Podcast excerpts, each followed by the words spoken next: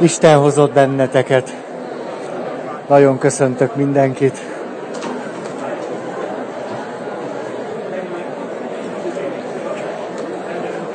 Ha belekezdek, nagyon sajnálom, hogy így tudunk csak lenni.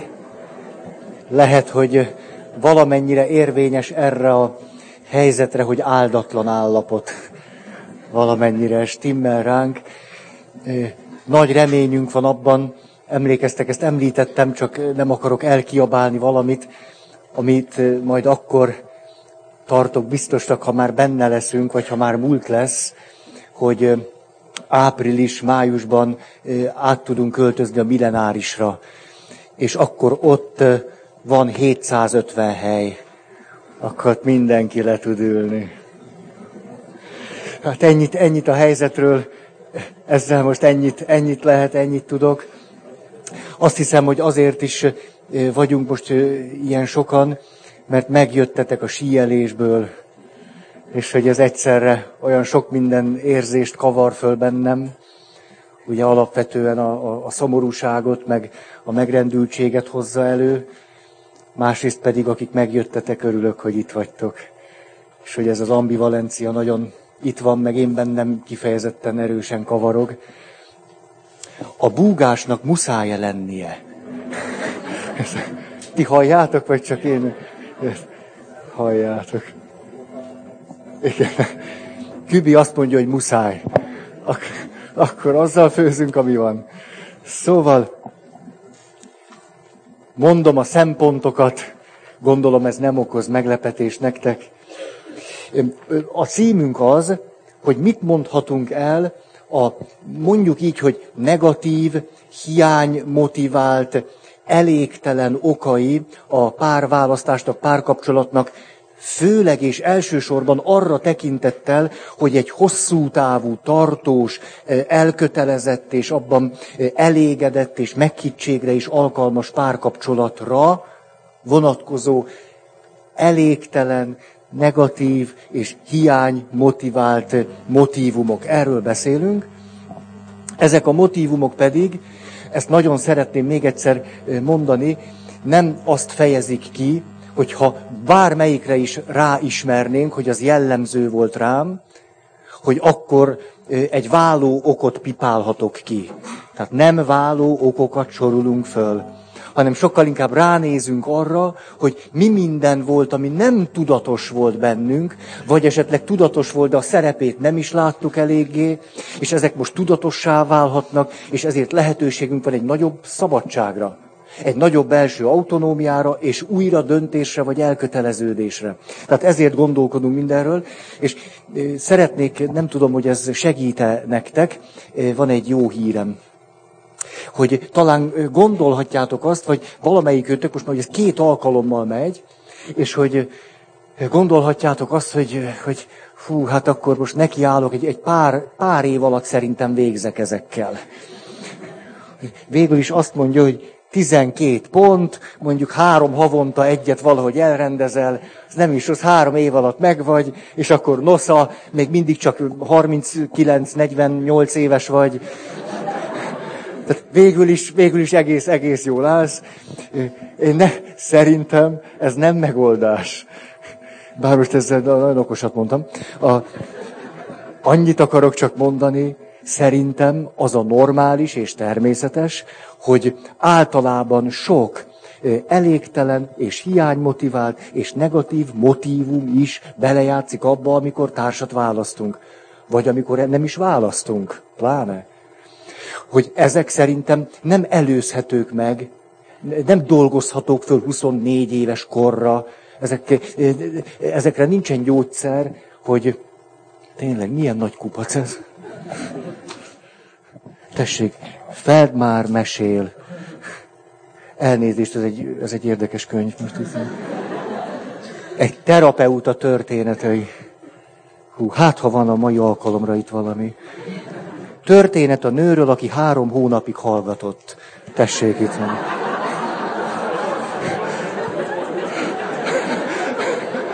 Tessék, tessék itt van. Csak mondom, 31. oldal. mert egy pontot ki akar pipálni. Ugye ezt mondtam, pont három hónap. Ez aztán a szinkronicitás, barátaim. Na, szóval, tehát, mikor naív voltam, fiatal és kezdő pap, már most egyik se vagyok, akkor élt bennem egy, egy, egy ilyen kincstári optimizmus, hogy de erről is ejtettem néhány szót, hogy jaj, de jó, majd van az úgynevezett jegyes oktatás, és akkor majd kigyomláljuk ezeket a cuccokat, kicsit öntözünk, kicsit kapálunk, kicsit, kicsit, kicsit, ha kell egy kis fóliasátor neki, sátor, sátor, fóliasátor, ott nőnek az uborkák, és ahogyan ezt megcsináljuk, akkor egyszer csak a házasság kötésre jön egész kész ember ott fog állni. És képzeljétek el, hogy engem így szenteltek pappá. Egyébként ez a kisebbik baj, hogy engem így szenteltek pappá, de itt így házasodtatok meg. Ez a, ez a nagyobbik nehézség. Szóval ezzel csak annyit akarok mondani, hogy azt gondolom, ne, nem érdemes itt így ülni, úgy ülni, nem, nem tudom, hogy bezoltam, tehát nem érdemes itt így úgy ülni, hogy aha, most akkor rájövök, jó, ezeket megoldom, megcsinálom, és majd akkor. Ezt egészen irreálisnak tartom. Az a normális, hogy ezek föltáródnak, ezek jelen vannak, meghatároznak minket, gőzünk sincs róluk, rájövünk, sírunk, utolsó mondat, és akkor már nem az előadás részéből, hogy, mert ezt is említettem nektek, hogy mikor körülbelül ötödször, hatodszor gondoltam azt, mikor a papságra vonatkozóan ezeket a nem tudatos motivumaiba tártam föl, és sose jöttek egyszerre, mindig külön jöttek, ez nagy baj. Egyszer volt egy, egy, egy öreg szerzetes, azt mondja, megválasztották az új előjárót. Azt mondja, az új előjáró, hát ő is volt már vagy 50 éves, de a régi meg 75, és akkor bement, ugye kicsit tiszteletét is tenni, és meg hát egyébként, csak kedvesen megkérdezte, hogy Hát mond, kedves atya, hát te itt voltál húsz évig, és, és hogy van-e valami jó tanácsod? Hogy hogy, hogy csináljam én ezt, ezt, hogy itt vezetek egy közösséget, hát mi lenne az útra való?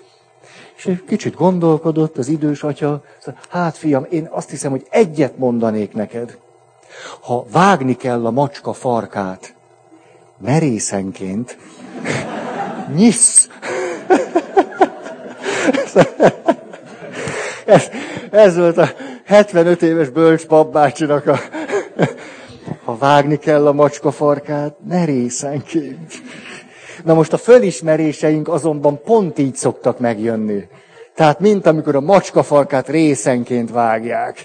Ez, ö, és amikor az ötödik résznél is azt gondoltam, hogy most kiderült, hogy elrontottam az életem, akkor azért már ezt annyira nem tudtam komolyan venni. Mert ezt már négyszer átéltem. Az ötödik nyisznél azt mondtam, hát kíváncsi vagyok még mekkora a farok. Hát lehet, hogy még lesz majd mit levágni belőle. Ez nem akart egy jelképes beszéd lenni. Beleragadtam itt a macska történetbe. Szóval, tessék, mindig. Ez így lesz. Csak úgy mondom.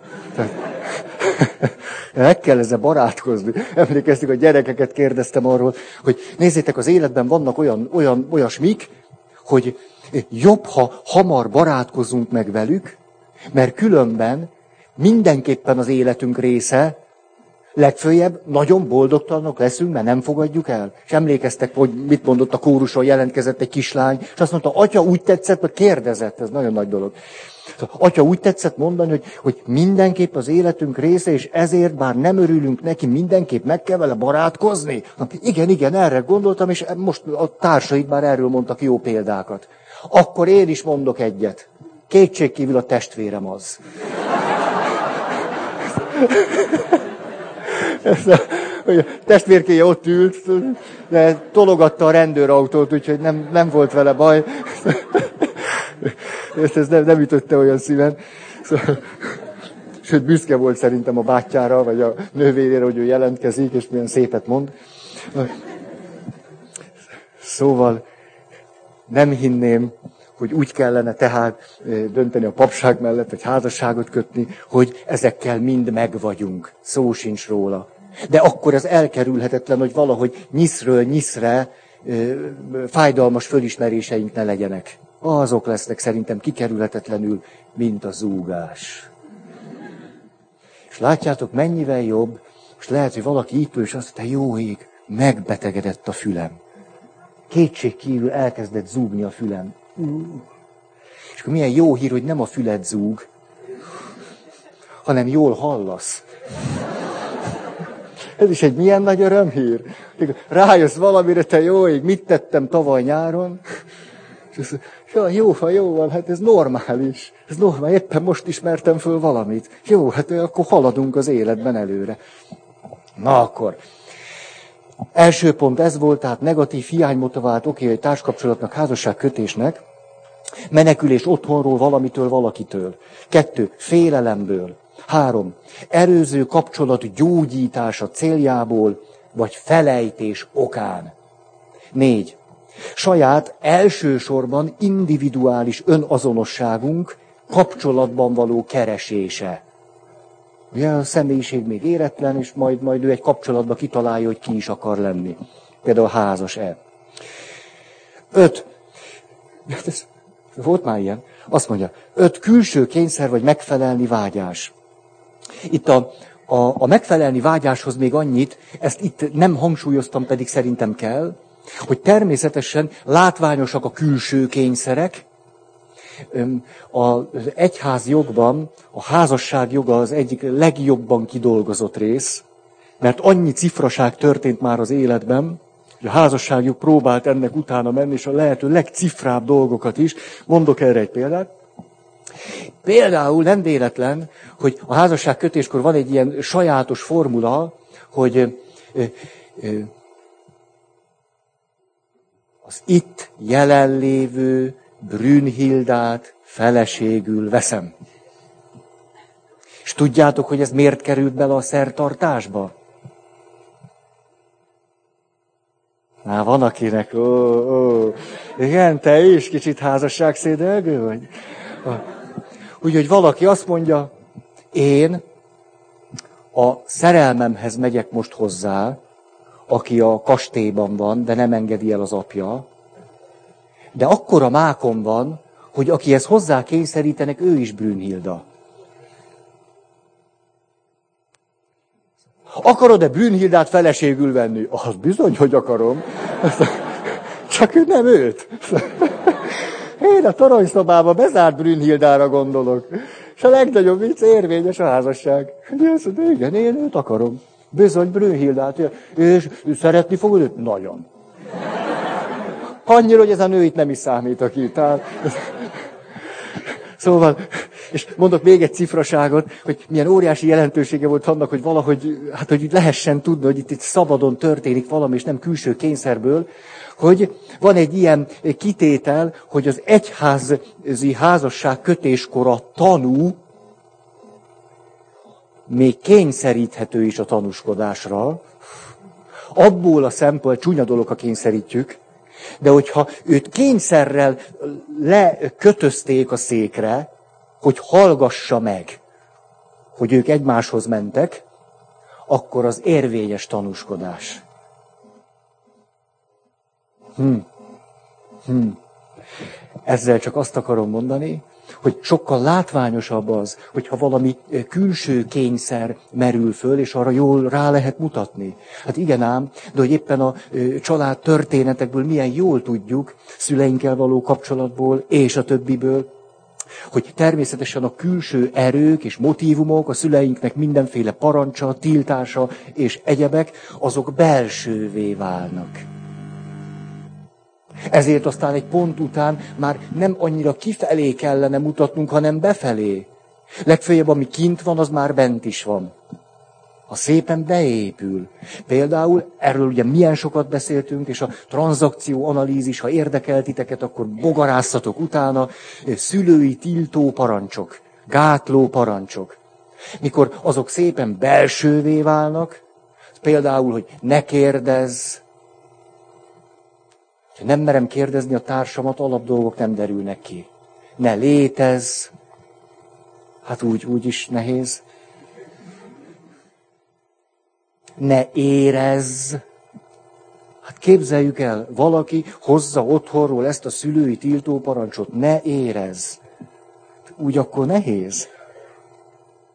Ne érezd, hogy az jó neked, ne érezd, hogy rossz neked, és a többi, és a többi. Hát rengeteg úgynevezett szülői tiltó vagy gátló parancs az már belsővé válik.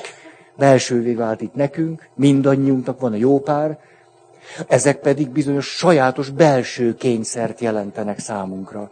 Követjük őket, mert olyan régen, olyan gyerekkorból, olyan kiszolgáltatott időszakból, és olyan sokszor olyan hosszú távon hatottak ránk, és határoznak meg minket. Ezt is kényszernek tartom, egy belső kényszernek. Csak az annyira vérünké tud válni, hogy egészen a személyiségünk részének tartjuk már. És azt mondjuk, ó, én, én nekem, én nem nagyon tudok érezni. És mögötte van egy gátló parancs, hogy ne érezz. Vagy, ó, hát én, én, én, én, én biztos, hogy, hogy hát boldognak lenni, hát az nem, azt nem, nem nekem találták ki. És mögötte van egy gátló parancs. Ezek akkor nagyon erős belső kényszerré válnak, és követjük őket, mindaddig, míg esetleg rá nem jövünk, és tudunk valamit kezdeni. Azután itt volt éretlen és infantilis okok, beleértve rövidtávú érzéseknek és érzelmeknek az ereje, amiről azt gondoljuk, emlékeztek, hogy ezek sokkal hosszabb ideig fognak majd tartani, mint amennyi ideig tartanak. Hogy van egy általános emberi tapasztalatunk, hogy a nagyon erős vagy mély érzéseket és érzelmeket úgy éljük meg, hogy ezek nagyon hosszan fognak tartani. És valójában az érzések elmúlnak. Az érzelmek is elmúlnak. És természetes az életben egyfajta bizonyos jellegű hullámzás. Érzések jönnek és mennek. Legfőjebb, az lehet, hogy a boldogság jön, megy, jön, megy. Jön, megy, jön, megy. De attól én még lehetek boldog ember.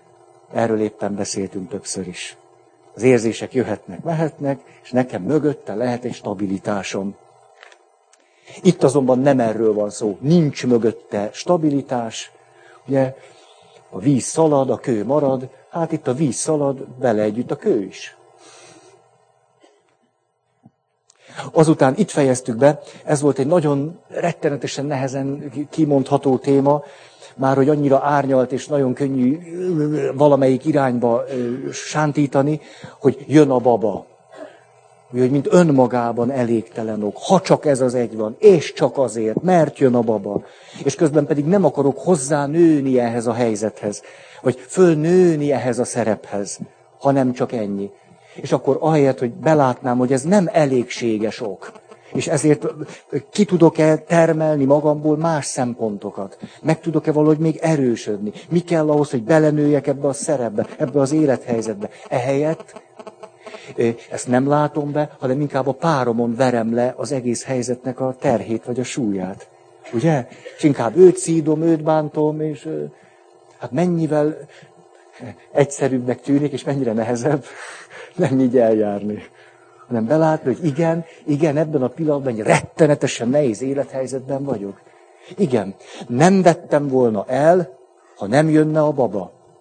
Nehéz mondat. De nagyon tisztességes mondat. Vagy legalább azt mondani, biztos, hogy nem most vettem volna el. Most biztos nem vettem volna el. Ezt dramatizálja. Tehát nem akartam volna február 5-i esküvőt. Február 5-én nagyon hideg van. Nagyon és bár nagyon szép hermelines kis izé van a vállamon, uh-huh. az annyira nem derűs dolog. Sze- Most, na, nagy dolog, hogyha valaki meri ezt a bátorságot venni, és azt mondani, és képzeljétek el, és elképzelek egy ilyet, hogy van az a férfi és a nő, és egyszer csak az egyikük ezt szóba hozza. És azt mondja, hogy igen, igen, próbáljuk meg, pr- pr- álljunk neki, de ugye tudod, hogy én most nem vettelek volna még el, hogy én nem tartok még ott. És akkor egyszer csak valami ő, az őszinte beszéd, és a másik azt mondja, tudod, Én meg nem mennék hozzád. Hát ez micsoda sorsközösség. Ez nagyon erős sorsközösség. Ezt én komolyan mondom, ezt most derültünk ezen, és én azt gondolom, hogy sokszor, mikor pár gondozásról van szó, nem egyszer a legerősebb kötelék az az, ahogyan a nehézségek föltárulnak, tudunk egy őszinte párbeszédet folytani, foly, nem folytani, őszinte párbeszédet folytatni, és ennek az lesz a következmény, hogy rájövünk, hogy mind a kettőnknek nehéz hogy valami nagyon közös nehézségben vagyunk. Hogy te is, meg én is ugyanattól kínlódunk. Ez nagyon mélyen össze tud bennünket kötni. Akkor lesz egy közös kínlódásunk. Már is van egy közös világunk. Én ezt egy kicsit se becsülném le. Egyáltalán nem becsülném le. Ha valakinek van érzék az iránt, hogy mi, hát hogy ne volna tapasztalatunk arról, hogy rettenetes nehézségeket is mennyire lehetett bírni, ha nem egyedül kellett bírni. És tudtam én is, hogy nekem is fáj, és neked is fáj, és mind a kettőnknek fájt. És nem okoskodtunk a fájdalom fölött, nem mondtuk, hogy miért nem vagy erősebb, meg te elszúrtad. Egy, egy kis nehézség is irgalmatlan, fájdalmas tud lenni, ha egymást bántjuk miatta. És egy rettenetes nagy nehézséget is egész jól lehet tűrni. Viselni, elfogadni, nem beletörődni, elfogadni, magunkra venni. Hogyha ezért nem bántjuk egymást. Azt mondjuk, igen, most ebben vagyunk. Kétség kívül. Ezt mi ketten hoztuk össze. Na, tehát ezért ez egy nagyon-nagyon-nagyon árnyalt valami. Én itt most nem recepteket osztogatok, hogy, hogy, hogy akkor házasodni, akkor nem házasodni. Tehát, hogy tehetném én ezt meg? De most elképzeltem egy helyzetet, amiben valami belátás születik. Iszonyatosan nehéz lehet. És hogy, hú, igen, eszembe jutott egy esküvő. Hát, késett a menyasszony. Szoktak menyasszonyok késni. Nem örülök annyira ennek. Egyszerűen azért, mert még nekem akkor van két esküvőm utána és hogy nekem arra a mennyasszonyi késése nincs időm. De itt az történt, hogy azon a szombaton maratoni futóverseny volt, és lezárták az utat. És azt sose felejtem el, hogy, hogy milyen volt, amikor ugye az egy mobiltelefon világa, és akkor ott a nász nép egy másik irányból jött zömében, ők tehát ott voltak. A vőlegény is ott volt. Tanúk is ott voltak, kizárólag a mennyasszony, meg az ótó nem volt ott, és többé-kevésbé, és akkor jött a telefon, hogy hát ott van, és fél órát kell várni, azt mondta a rendőr. És hát gondoltam, hogy én mondjuk azért ott nem, nem, nem a nász nép között leülve fogom azt a fél órát eltölteni, és bementem a sekrestjébe. És ott ücsörgök. Igen, hogy számolgattam most, akkor a következő esküvőről kérek 25 percet, akkor ott behozok 10 percet, akkor a harmadikról kések 10 percet, és ha mennyasszony késik, akkor pont nem fog kiderülni, hogy én is késtem. Hát így, és akkor bejött a vőlegény, és a következőt kérdezte. Feri, szerinted ez egy jó ötlet?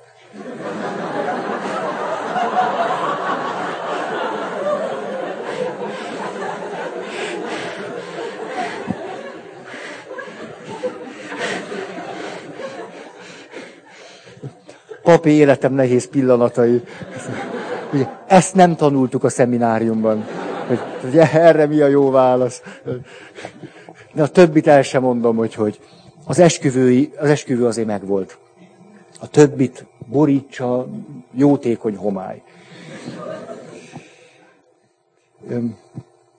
Na, e, e, e ennyit erről, meg arról, hogy milyen nagy lépés tud lenni egy, egy pár életében, egy pár kapcsolatban, hogyha ki tudják egymás felé mondani a közös kínjukat. Azt a közös nehézséget, amiben együtt vannak, és együtt vesznek benne részt. Jó, erről akkor ennyi. Nyolcas. Valamivel, vagy valakivel szembeni döntés. kifejezetten nem a társam mellett döntök, és köteleződök el, hanem valamivel szemben döntök. Az édesanyámat hoztam ide múlt alkalommal, és nyilvánvaló volt, ahogyan boldogtalan volt a, a családjában, és valamiképpen, ugye 18 évesen, még annyi se volt, hogy akkor ez egyfajta lázadás is volt az anyá, a nagymamámmal szemben, az ő anyukájával szemben, a családdal szemben, azzal a, a, a ilyen kispolgári, vagy nem tudom milyen világgal szemben, amiben ő fölnőtt. Egy lázadás is. Valakivel, vagy valamivel szemben hozni ezt a döntést. Például ott, ahol nagyon, nagyon erős egy, egy kultúrkeresztény közeg, és akkor a, a lány azt mondja, hogy akkor is ahhoz az ateistához megyek majd én megmutatom, hogy a szüleim számára csak egy, egy primitív előítélet, hogy harsogják nekem, hogy hívőhöz menjél hozzá. Az egy rettenetes, undorító előítélet. És tulajdonképpen egy előítélettel szembeni lázadáson keresztül, a szüleivel szembeni tiltakozása okán áll büszkén az oltár előtt, és azt mondja, hogy igen, csak az nem a férfinak szól. És ebből ugye hatalmas csokrot lehetne kötni, hogy mi minden ilyen ok tud lenni. Mindenféle tiltakozásunkat hogyan tudjuk beleszőni egy látszólagos döntésbe valaki mellett. A, volt egy kedves ismerősöm, az egyik legjobb barátom volt általános iskolában. Ő például úgy házasodott meg, hogy az bőven 84-ben érettségiztem, ez azt jelenti, hogy azért akkor még nem látszott semmiféle peresztrojka. Se glásznoszt, nem látszott az egy kicsit se. Az 84 volt, és a, a barátom az azt mondta, hogy na hát, hát én nekem ebből az egészből elegem van. Így, ahogy van, tehát rendszerestül, mindenestül nekem elegem van, és 16 évesen volt egy kis jávája, 50 köpcent is. Hú, de nagy dolog volt az. Ah, egy jáva. Oh. Hát még belegondol, világos kék színű volt. Az, az nagyon ritka volt. Tehát egy világos kék színű 50 köpcent is jávát birtokolni, 82-ben, 16 évesen, hát az olyan, mint egy holdutazás ma. És a, hát ezzel szemben voltak a, a megmosolyogni való babettások, hogy hát a szóba se jött. Tehát egy vagány 16 éves rác nem ült babettára. Hát hogy nézett ki annak az ülése? Ne haragudjatok, ilyen, ilyen rugós iszé, mint a WC ülőke ott. Hát, jáva, 50 köpcent is hosszú volt az ülése. Ez miért volt olyan fontos?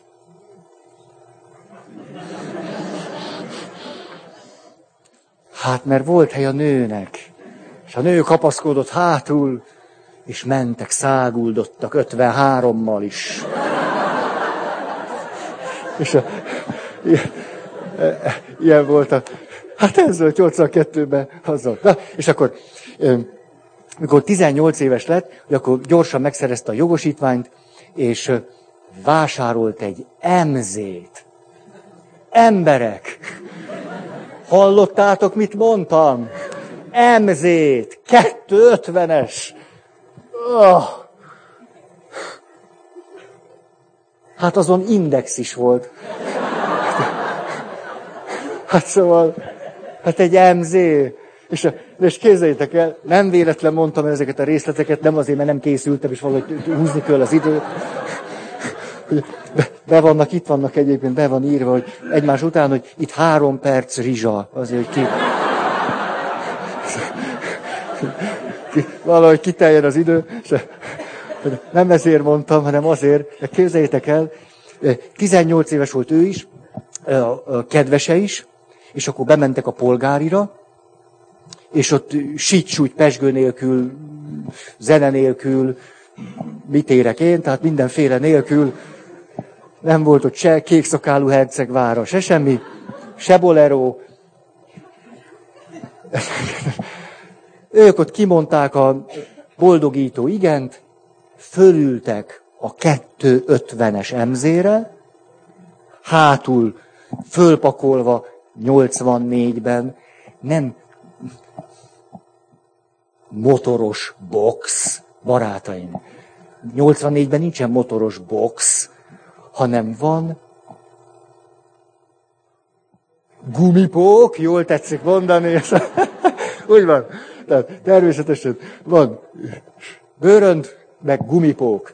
Tehát férfi, nő, bőrönd, gumipók. Ez volt a sorrend. És miután három évente ki lehetett menni nyugatra, ők ezt kivárták, ugye pont úgy, és diszidáltak. Úgy, házasság kötőteremből el. Úgy, ők vissza nem jöttek. Nem volt ott se lagzi, se semmi, hanem érjünk ki Bécsig.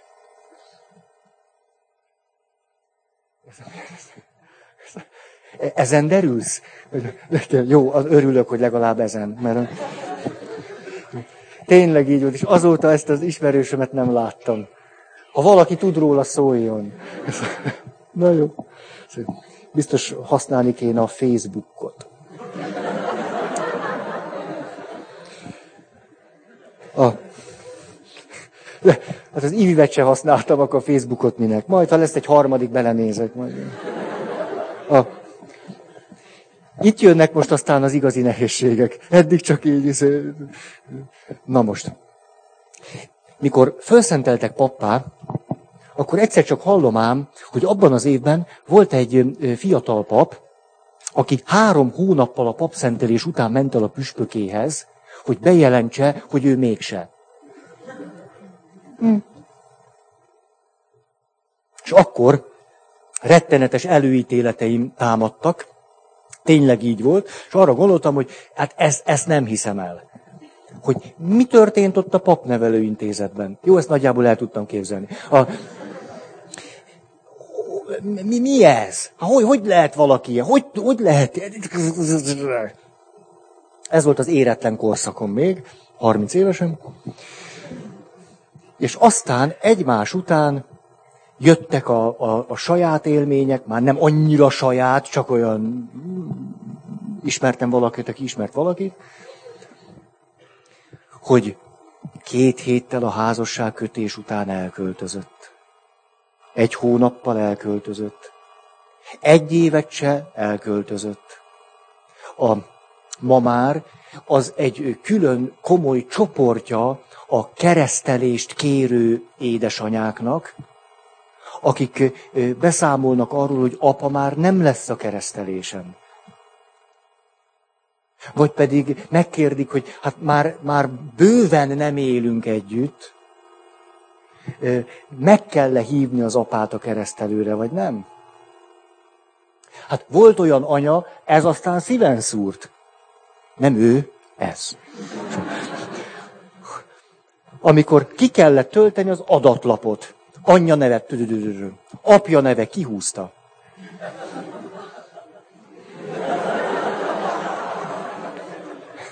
Hát, tudjátok, azért vannak olyan dolgok, amikre azért rá szoktam kérdezni. Úgy elég, tudok nagyvonalú lenni. Tehát jó, hát most én felőlem mondom, hogy beírhat nyilván az ő életem, most beírta, rendben van. Na de ki húzta? És úgy, úgy szembesültem ezzel, hogy, hogy ez mit jelent? Nincs apja. Ugye itt mondta, hogy akkor most üljünk ennek neki. De, de, de hogy, hogy nincs? Tehát most, hogy nem lelhető föl. Több aspiráns is van. Tudom, hogy ki, de nem merem mondani. Vagy, tehát mi az, hogy tehát, apa van, csak hogy úgy derüljön ki róla valami. És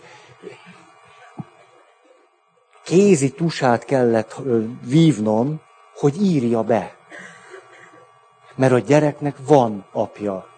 Most, hogy ők nem élnek együtt, ő nem szereti, nem is akarja látni, egy gazember, egy, ez, ez, ez mind lehet, de van neki Hát ez úgy, úgy fájt nekem, hát arra gondoltam, mi lesz ezzel a gyerekkel? Hogy azt kapja csecsemő korától, neked nincs apád. Hát hol, hogy, hogy mit fog gondolni magáról? Ebben ne is gondoljunk bele. Hogy milyen téveszmék indulhatnak szárnyra egy ilyen szülői mondattól.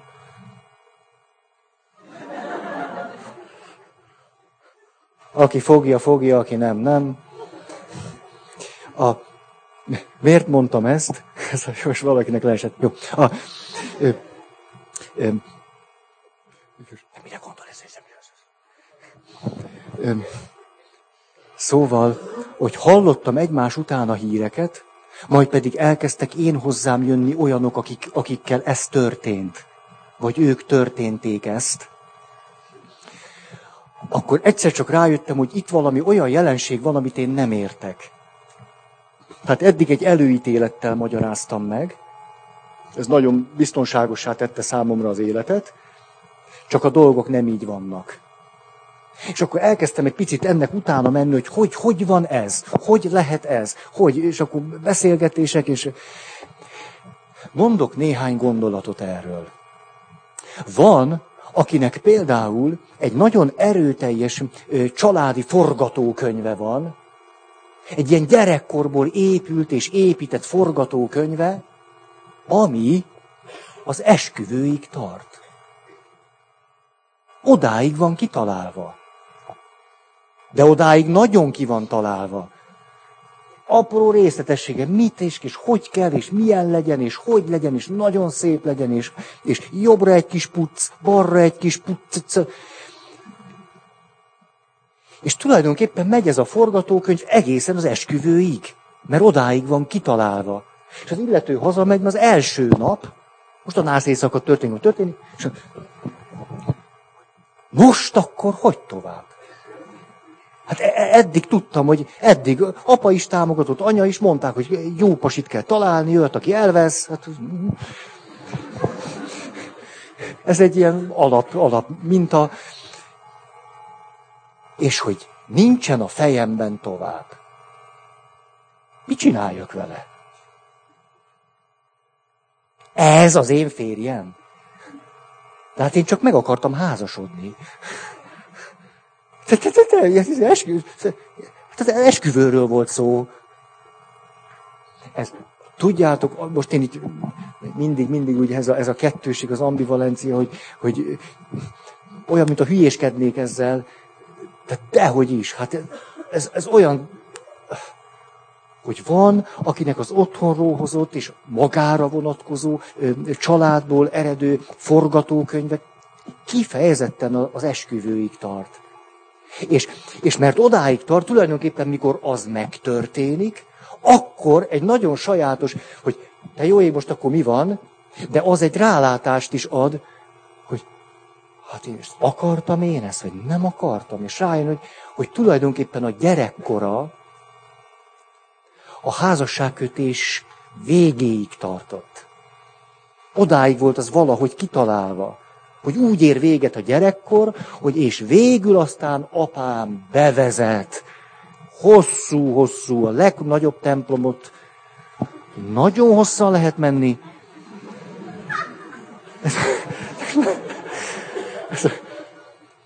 És ott hogy nagyon hosszan megyünk, ott nagyon át élni, hogy e, ez, ez, a, ez a koronája. És akkor, és akkor apám,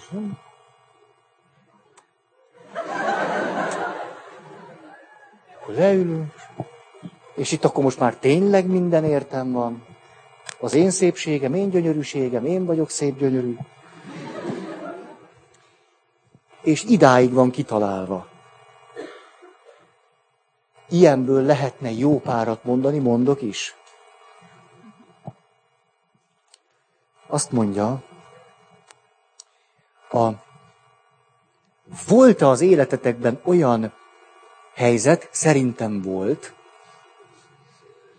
mondom volt, hogy direkt máshonnan hozom, mert onnan könnyebben bele tudunk kapaszkodni. Kitaláljátok, hogy vesztek egy... Mit? Mit? MZ, nem, nem, nem, nem, hát laptopot laptop. Á, túl drága. Mondjuk egy jó csoki, legyen a csoki. Ó, oh, hát ez jó. Legyen a csoki. Jaj, de ennék valami édeset. Á, de jó lenne egy kis édes. Jaj, egy csoki. Á, Balaton szelet, Milka, sport szelet, mam, mam, mam, mam, melba kocka. Na, azt már nem. Tehát a, odáig megyünk, az a melba kockát már nem. És, a, és akkor sics úgy bemész, veszel egy Balaton szeletet, és egész boldog vagy, hogy ez azt tudod, hát édeset, édeset akartam. És akkor kiszeded, a, tudjátok a Balaton szeletet, hogy kell lenni. Már nem lehet úgy enni, mert megváltozott a csomagolása. Ugye? Te tudod, ki mondta, hogy bizony? Te tudtad. Hát a Balaton szeletben az volt a jó, de a két vége, az a kis kicsi vége, az átszakítható volt. Ezért egy rendesen a Balaton szeletet úgy kellett tenni, hogy az egyik kis végén megnyomtad, és már is kikandikált két centi Balaton szelet. Ugye így, így. És így nem kellett bedőlni annak a reklámnak, hogy csak a szádban olvad, nem a kezedben. Hát persze, hogy nem olvad a kezemben, ez Balaton szelet. Ezt kis végén nyomom meg, és ezt lehet kultúráltan is, ez a mi csokink. A, szóval, eszed a Balaton szeletet, most már négy fajta is van, ú, de durva. Zöld, kék, piros, lila. Nem ismeritek? Rumos barátaim, megvan már a rumos, rumos. Na most, miután azt gondolod, hogy jaj, egy, egy jó kis édesség, jaj, hát a Balaton szelet, de régettem Balaton szeletet, mindig ezt a vacak milkát eszem, jöjjön egy jó kis Balaton szelet, hazai íze, és akkor nyomod, már, már nem tudod nyomni, tépni kell, marhaság, mindegy, téped, beleharapsz, ú, de hülye vagyok, pirosat kellett volna, nem kéket, Aj, ez túl édes. Hát ez túl édes, Új, most rosszul kellett dönteni. Csak a döntés után jössz rá, hogy mit akartál igazán. Ugye, hogy ez komoly? Hogy szerintem az életbe benne van, és az életből nem kerülhető ki az, hogy néha kifejezetten egy döntés után jövünk rá, hogy ja nem. Ja bocs. Ah, most erről mondok is egy történetet. Ah, ezt most, ja, bocs. Barátaimmal egy nagyszerű évfolyamot alkottunk, és elhatároztuk, hogy nyaranként szívesen összejövünk egy napra, és a Balcsira mentünk. Ugye, Balaton szelet, Balcsi. Hm, hm, hm. És volt egy, hát egy olyan paptársam, egy nagyszerű pap, igazán nagyszerű pap, akinek nem volt jogosítványa ezért az ehhez kapcsolódó dolgokban sem volt nagyon otthonos. És ő, ő, ő ült az anyós ülésem, én vezettem, és akkor kérdezi, hogy merre menjünk, majd én mondom. És úgy jobbra, balra, és tényleg így is volt. És azt mondja, egy ilyen erős emelkedő mentünk fölfelé, és, és a emelkedő után merre? Jobbra. Nem. Azt mondja, emelkedő után egyenesen. Ezt mondta, emelkedő után tovább csak egyenesen. Jó. És hogy fölértünk az emelkedőre, zsip, egy téjelágazás. Satufék. Józsi. Ez egy téjelágazás. Hogy, hogy egyenesen? Azt mondja, ja, hát azt gondoltam, hogy jobbra. Hát a jobbra az az egyenesen. Hát jobbra egyenesen. Egyenesen jobbra. Hát, nem igaz, hat évig voltunk együtt, ennyit fogtál föl belőlem? Egyenesen jobb. Hát ez, azt gondolom, kicsiben már mindegyikünkkel megtörténhetett. Hogy mikor belekóstoltál, akkor jöttél rá, hogy a másikat kellett volna. Ez ugye azt jelenti, még magunk között is, hogy ezt akkor előbb nem lehet tudni. Tehát ha csak az a logika van, és csak az az összefüggés, akkor ő azt előbb nem fogja tudni. Egyszerűen, mert nem, nem, nem, nem, nem úgy állt össze. Ő azt akkor tudja, mikor azt mondja, tegnap házasodtam meg, és most lettem biztos, hogy nem. Ez annyira van, ezt, ezt nem is tudom, most csak itt, itt, ezzel csak annyit akarok mondani, hogy ez van, ilyen van, van, van. Az emberi természetből ez nehézség nélkül kigyűn.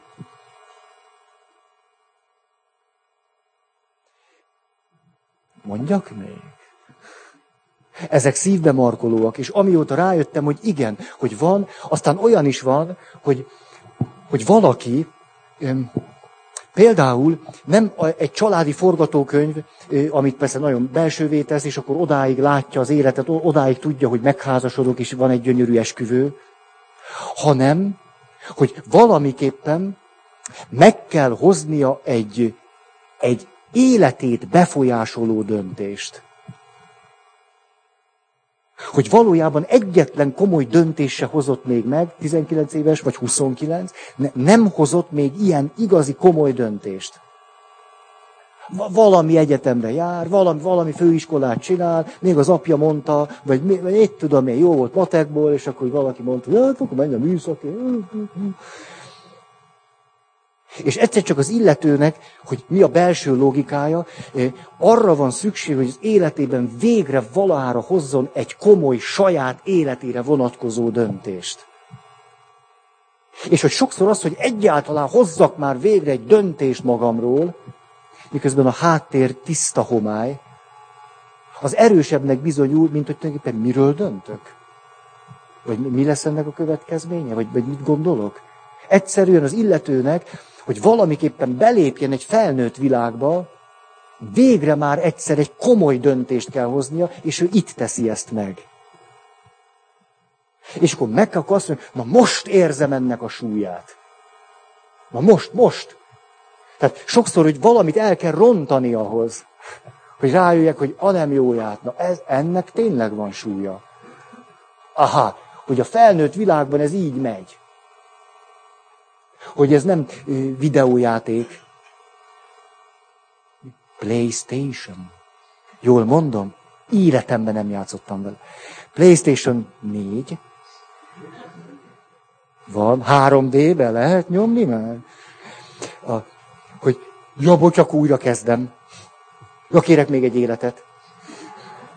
Ezt tudjátok, volt, volt ilyen. Volt, volt ilyen, egy, az egyik gyerek Na, nem is mondom. És azt mondta, az, az, azt hittem, hogy van neki még egy élete. Van, hogy valaki egyszerűen valahogy a, a felnőttségbe való belépését oldja így meg.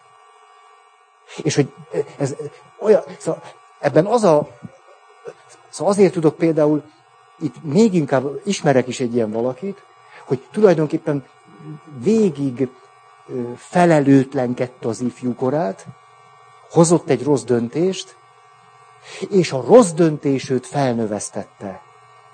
Attól kezdve lett felelősségteljes. Egyszer annak a súlyára volt neki valamiképp szükség rájön, hogy aha, hát akkor az életnek tényleg van súlya. Vagy akkor ez tényleg nem, nem, nem olyan vicces, hogy most vagy így, vagy úgy, vagy majd lesz valahogy, vagy majd... Hm.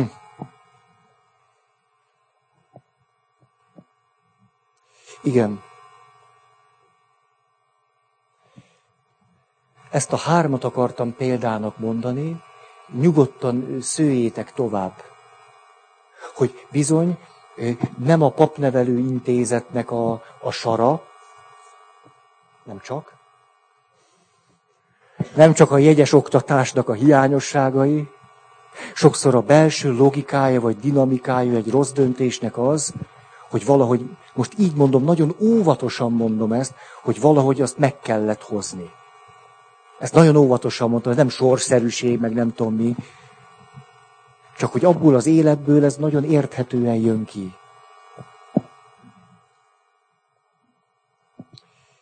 Azután a kilencedik pont, hiányokat akarok bepótolni, megkapni, amit nem kaptam. A legfontosabb tudattalan okoknál eh, nagyon súlyponti volt ez a motívum, hogy hiányok alapján, hiányok, hiányok, és nem a növekedés, vagy a közös növekedés, a másik személynek az elfogadása van előtérben, hanem hogy a másikra úgy tekintek, mint aki az én hiányaimat be tudja tölteni. Majd ő megadja, amit én nem kaptam otthon. Majd ő boldoggá tesz, bár én most boldogtalan vagyok. Otthon se voltam boldog, most se vagyok boldog, de ha megházasodom, majd boldog leszek. Mert ő majd engem fog boldogítani. A, itt, na itt néhány dolog. Papként Ugye egyszerű erről beszélni, de attól ez még helytálló. Ezt a papok ma, manapság nagyon szeretik már, találkozhattatok ezzel, hogy, hogy a házasság kötéssel kapcsolatban a legtöbb ember egy olyan valakit keres, akiről azt gondolja, hogy majd ő boldoggá fog engem tenni. Miközben egy elmélyültebb szemléletmódban olyan valakit keresek, akiről úgy látom, hogy én képes leszek őt egy életen keresztül szeretni. Tehát nem azt keresem, aki engem fog szeretni, hanem azt keresem, akit én tudok és akarok egy életen keresztül szeretni. És így jön létre egy, egy elmélyültebb kölcsönösség, hogy mind a ketten olyan valakit kerestünk, akit mi akarunk és tudunk egy életen keresztül szeretni. Sokszor a bolyongás abból fakad, hogy megyek körbe, és az, ki lenne, aki engem szeret? És most tudom, nincs még itt valaki? És akkor persze van egy-két jelentkező, és akkor hát próbáljuk ki. Na de napi 24 órában Hát olyan ember nem létezik a Földön, aki egy másik embert képes úgy szeretni mindig, ahogyan ő neki arra szüksége van. Ilyen nincs. Ugye sokszor ez, hát, és micsoda könyvek látnak napvilágot? Micsoda könyvek? Hát, ha már öt év alatt egyszer volt olyan, hogy nem kaptad tőle meg, amire szüksége lett volna, nem ő az igazi. Te csak bátran keres tovább valahol a duálpárod integet, és várja, hogy egymásra találjatok a spirituális mezőben. Persze. A...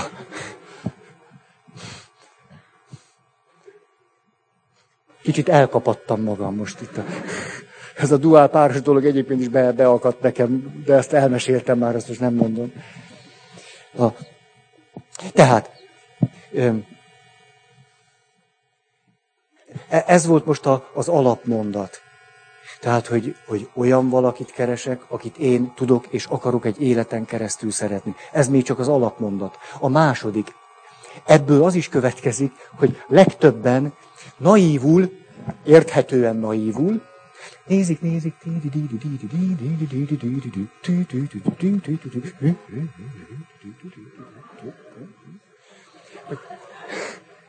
értitek, ugye, hogy mi történt, hogy megtalálok valakit, és döntök felőle. És azt mondom, akkor a házasságkötés előtt, most ház, mindös együttélés, most ezeket nem, na. Azt mondom, igen, öt választom, Ö, öt, választom, öt választom. Öt választom, ott hátul, öt választom. Hogy valójában azt gondoljuk, hogy a döntésünk a másikra vonatkozik. Ugye ezt gondoljuk? Hát a, a, a, őt, őt, őt választok, döntök, döntök, választok. A, a döntésem a másikra vonatkozik. Ez pont fordítva van. Rá, rám vonatkozik. A döntéseim, mert az én döntéseim, ezért a döntéseim rám vonatkoznak. Mi pedig az, hogy téged választalak, ez az én döntésem rád fog vonatkozni. Hát ha én úgy döntöttem, hogy te ilyen legyél, akkor miért nem vagy olyan? Hát most döntöttem erről. Nem, én nagyon sokáig kerestem, tehát most 73 éves vagyok, és most már tényleg, tényleg, egy, egy picit szaladtam csak túl, de most már ugye a duál pára a spirituális mezőbe bebillegelt, és most aztán már halálbiztos, ezt pontosan tudom, tehát te vagy az, és én most eldöntöttem, hogy te vagy az, aki szeretni fogsz. Ezt én olyan világosan látom, ezt teljesen, ezt meg, megvilágosodtam szinte. Hát a döntés, nem tudom, megvan nektek, még őr, őriztek egy picit ebből a naivitásból, hogy a döntésem egy másikról döntök. Hogy dönthetnél a másikról? Magadról döntesz. Ezért ez azt jelenti, hogy a döntésem nem rá vonatkozik, hanem én rám. De jó esetben róla szól. Én rám vonatkozik, és róla szól. Ehelyett pont fordítva csináljuk. Rólam szól, és rá vonatkozik. Ezt találtam ki. Így.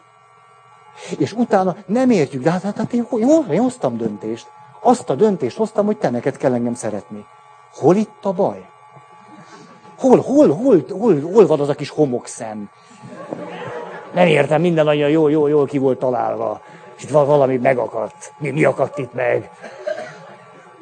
Hát a templomban is kimondtuk. Tehát nem abban van kölcsönösség, hogy, hogy kölcs... Hát... Jó. Mindig örülök, mikor valami saját élmény fölszínre tör. Ha. Jó. Ezt egyébként, amilyen ugye öt perc alatt elintéztük, ennek megint csak számomra hihetetlen jelentősége van. Hogy, hogy, hogy milyen, milyen, milyen kultúrtévedéseink tudnak lenni. Úgy azt gondoljuk, hogy igen, igen, a döntés az rólam kell, hogy szóljon, és rá kell, hogy vonatkozzék. És hogy hát így. Tízes. Súlyos veszteségre adott válasz.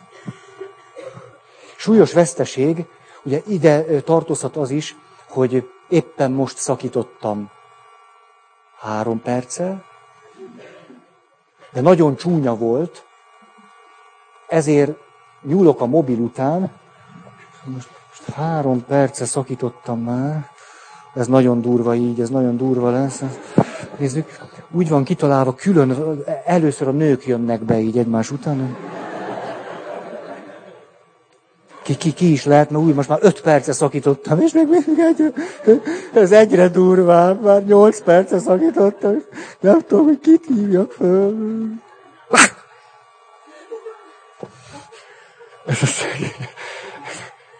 Hát itt van, kiadta rögtön az elején Brünnhildát. Itt van, Brünnhilda, Brünnhilda, ő lesz az. Ő lesz az. Ő mindig nagyon együttérző volt. Úgy emlékszem, az általános iskolába is adott az uzsiból. Kifejezetten erre, most, most, most, hogy visszaemlékszem, most, hogy ennyire fáj, hogy annyira, annyira nehéz most, emlékszem az az uzsi. Annak az uzsinak az íze. Igen, igen, Brünike. Miről szól? Arról, hogy elkezdődik egy fájdalom, utálod, mert fáj. És hogy lehetne a legolcsóbban megúszni? Rögtön ír, bír, bír mindent rá, hogy lehet, hogy lehet, hogy ne fájjon, hogy könnyű legyen, hogy, hogy élhető legyen. Hát olyan is lesz.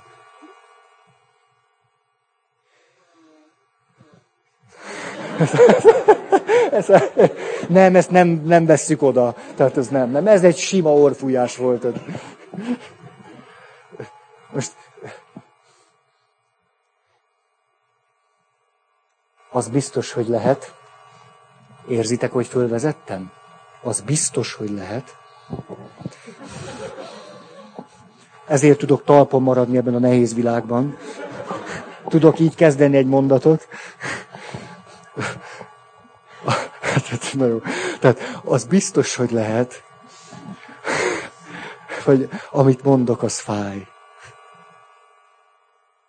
De hogy pontosan néha, és ezt hányszor, hányszor mondtuk különböző összefüggésekben, el akarunk kerülni egy kis fájdalmat, egy kis nehézséget, egy kis konfliktust, egy kis megpróbáltatást, egy kis érzelmi gyűrődést, és helyette vállalunk egy sokkal hosszabb távút és sokkal nagyobbat csak éppen azt a pillanatit nem akarjuk.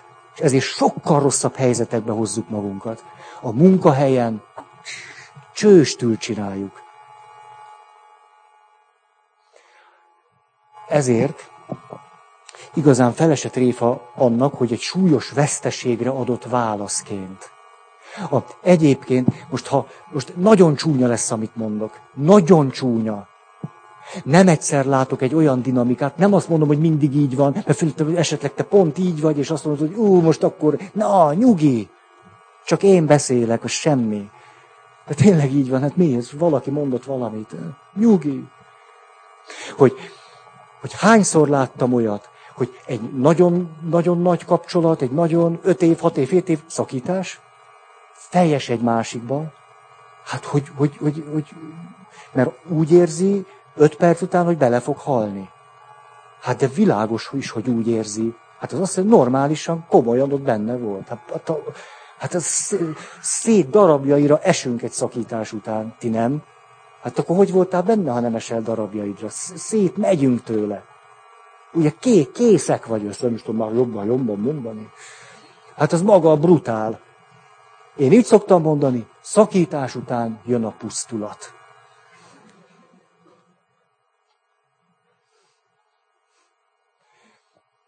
Most mikor ez, akkor jön a következő kapcsolat, az valójában a, a kenőcs.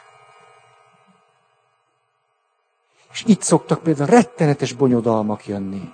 Az illető érzi, hát ez nem, ez valahogy nem az igazi. Hát mitől lenne az igazi?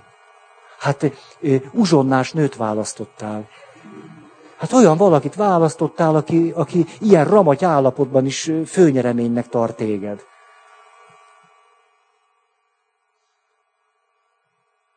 Akiből elő tudod hívni az anyai vonásokat. Hát a nőkből elő lehet. Jaj, nagyon-nagyon könnyezek. Hát van zsepi. A nőknél mindig van zsepi. A férfiak elég biztosra mennek. Hát és aztán persze, egy, most ő, ő, vajon ő az igazi, vagy nem? Hát mi volt a dinamikája?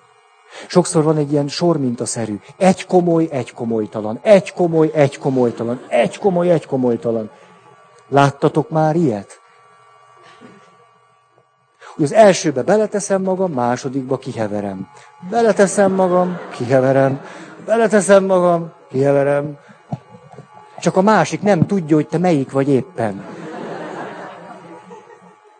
A, a, leg, a, a legfaramucibbak, amikor úgy áll össze egy rendszer, azt mondja, hogy iszonyúan fáj, három perce már. Hoppácska. Hoppácska, hoppácska. Hát itt van Pipikém. Hát Pipike már többször bejelentkezett nálam. Hát ő már többször, többször mondta, hogy, hogy én, én el tudnám veled képzelni az életem. Hát a, a pipike, az tulajdonképpen mindig egy picit az agyam egy ilyen zugába, ott, ott, ott tartottam őt. Tudom, ő nagyon rám van kattanva. Hát én szerintem nem nekem. De a pipike rám, rám, rám van cuppanva. Hát akkor kit hív a pipikével? Biztosra lehet menni. Még örülni is fog.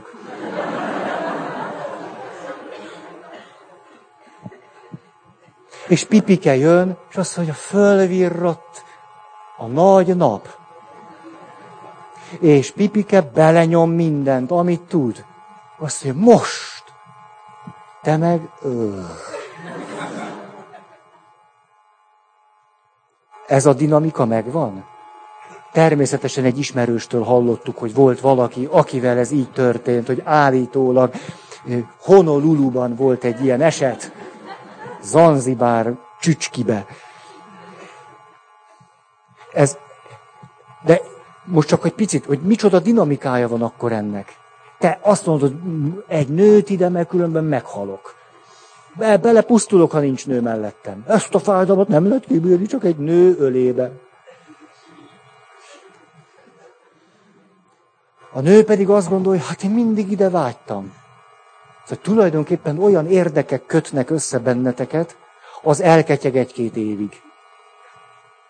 És a nő mindent beletesz, te meg egy rendes csávó vagy, és az, te jó ég, hát itt, mit csináltam én ezzel a nővel, mit bolondítottam, hát ez, ez nem, te jó ég, de hát, hát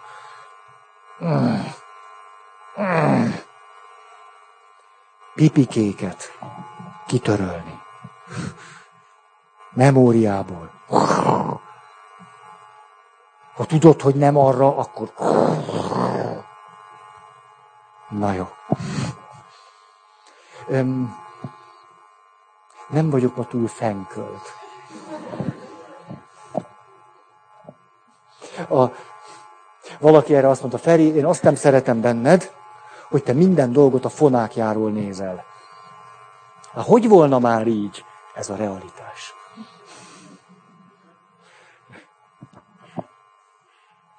Tudom a szépét is mondani, de hát akkor azzal mennyire jutunk előre. Hát, az a szél... Na ja. Igen. Ugye súlyos veszteségre adott válasz. Nem csak a, a párkapcsolatból jöhet a veszteség, hát olyan is lehet, hogy meghalt valamelyik szülő. Hogy egy nő, akinek meghalt az apja. És azt mondja, most, most férfi nélkül vagyok. Hát eddig kapaszkodtam az apámba. Hát a, akkor kell a férfi. És tulajdonképpen az apjával kapcsolatos gyászának és veszteségnek a, a következménye, hogy vagy akkor hozzámegy, vagy akkor gyerünk most, egy veszteségről szólt az egész. Többek között. Jó esetben van más is mögötte. Hát de nagy dolog valaki fölismer, hogy igen, ott és akkor ez a veszteség olyan erős volt, igen, azért az, az ott nagyon bepörgetett engem. Jó, ez rendben van, ez korrekt. Innen lehet tovább lépni. Nem kilépni. Tovább lépni. Tehát ez bármiféle veszteség lehet. Lehet akár munkahelyi veszteség is. Kirúgtak az állásomból, akkor marad a kapcsolat. Hát ismerjük ezt. Hát, két nagy szöveg, munka, és a többi párkapcsolat. Az nincs, hol legyen ez? Igen. Itt megint egy nevetséges mondatot írtam, hogy létezik akkor bennünk egy naivitás, főleg ez a vesztességre adott válasz, mint a döntés alap motivumaként jelenik meg, hogy egy társkapcsolat arra jó, hogy az élet nehéz, de találok valakit, aki megkönnyíti az életet. Ugye? Ez elég szépen hangzik. Hát különben miért? Hát azért, azért megyek bele, lesz valaki, akivel könnyebb lesz az élet. Egyedül nagyon nehéz, egyedül az ember egyedül van, ugye ez az föllebbezhetetlen dolog.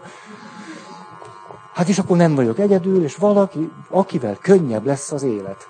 De hát itt nem pont van, hanem vessző. A párkapcsolat azt jelenti, hogy találok valakit, akivel könnyebb lesz az élet, vesző és nehezebb.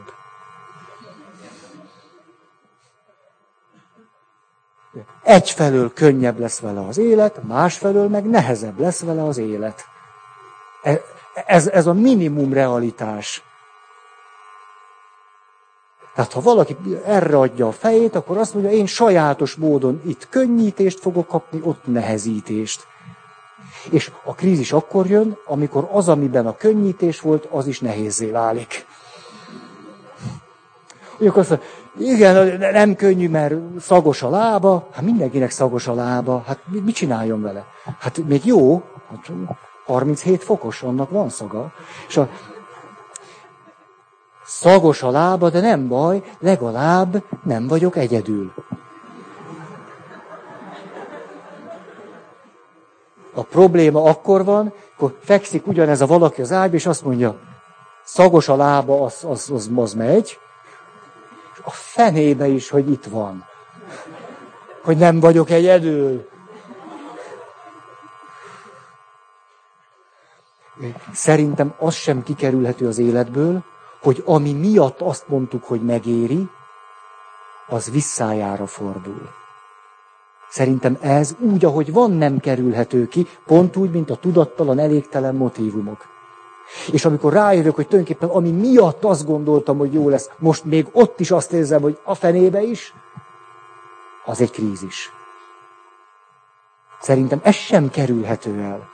A, a papságnál állandóan tudnám hozni a, a, a de de nagy dolog kiállni és, és, és beszélni az Isten országának az öröm hírét mondani. Hát ezért érdemes. Mondja a fiatal pap. És aztán mondjuk 44 felé. Szönjük. Hát mondjuk most karácsony felé. Hmm. Hát, hmm. Azt hiszem, hogy most egy olyan 30 óra alatt 8 mise. Csini, csini. Hát 30 óra alatt nem jó nyolcat misézni. Egyszerűen valahogy nem esik jól. Van vele valami, ami valahogy soknak hat. Azért, mert nyolc. Van a, egy nagyon, nagyon jó fej, ezt most egy vallomást mondok nektek. Van egy nagyon jó fej ö, ö, irodistánk, több is van, tehát akkor nem tudjátok, hogy ki. És ő hétfőn mindig jön velem át az irodába, és egyszer elárultam neki, hogy te, én nekem nem is a vasárnapi négy mise a nehéz. Az is, de nem is az, hanem a hétfő reggeli. Mikor én kiünnepeltem magam, egész nap ünnepeltem. Ti meg csak úgy eljöttetek egy misére. No? És én meg egész nap ünnepeltem. Ugyanazt négyszer. És még benne is voltam mind a négybe. Én oda raktam magam. És akkor, akkor ettem három falatot, lefeküdtem aludni, fölkelek, és megint egy mise.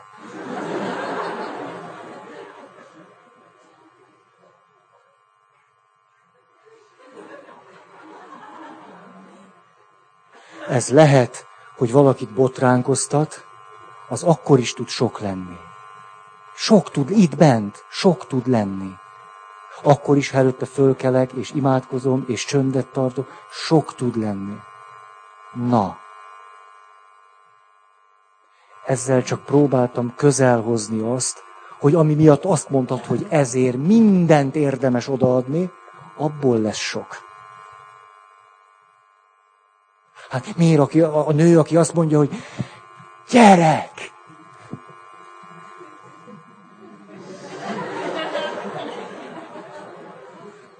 és fölteszi a kérdést a férjének, te drágám, szerinted vannak ufók? Olyan elrablósak? Az a fajtások? Kicsit elrabolja, kicsit visszahozzák aztán? Pár napra olyan rablós? Szerintem ez nem kerülhető ki. Na jó. Igen, kicsit alulmúlom magam a mai alkalommal. Tehát a társam az életemet természetszerűen és törvényszerűen egyszerre megkönnyíti és megnehezíti, majd pedig megnehezíti és megnehezíti.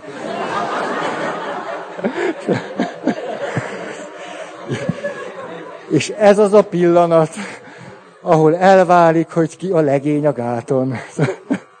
Mert könnyű addig, ameddig legalább felében megkönnyíti. De amikor a menedékeink börtönné válnak, ott kezdődik a társkapcsolat.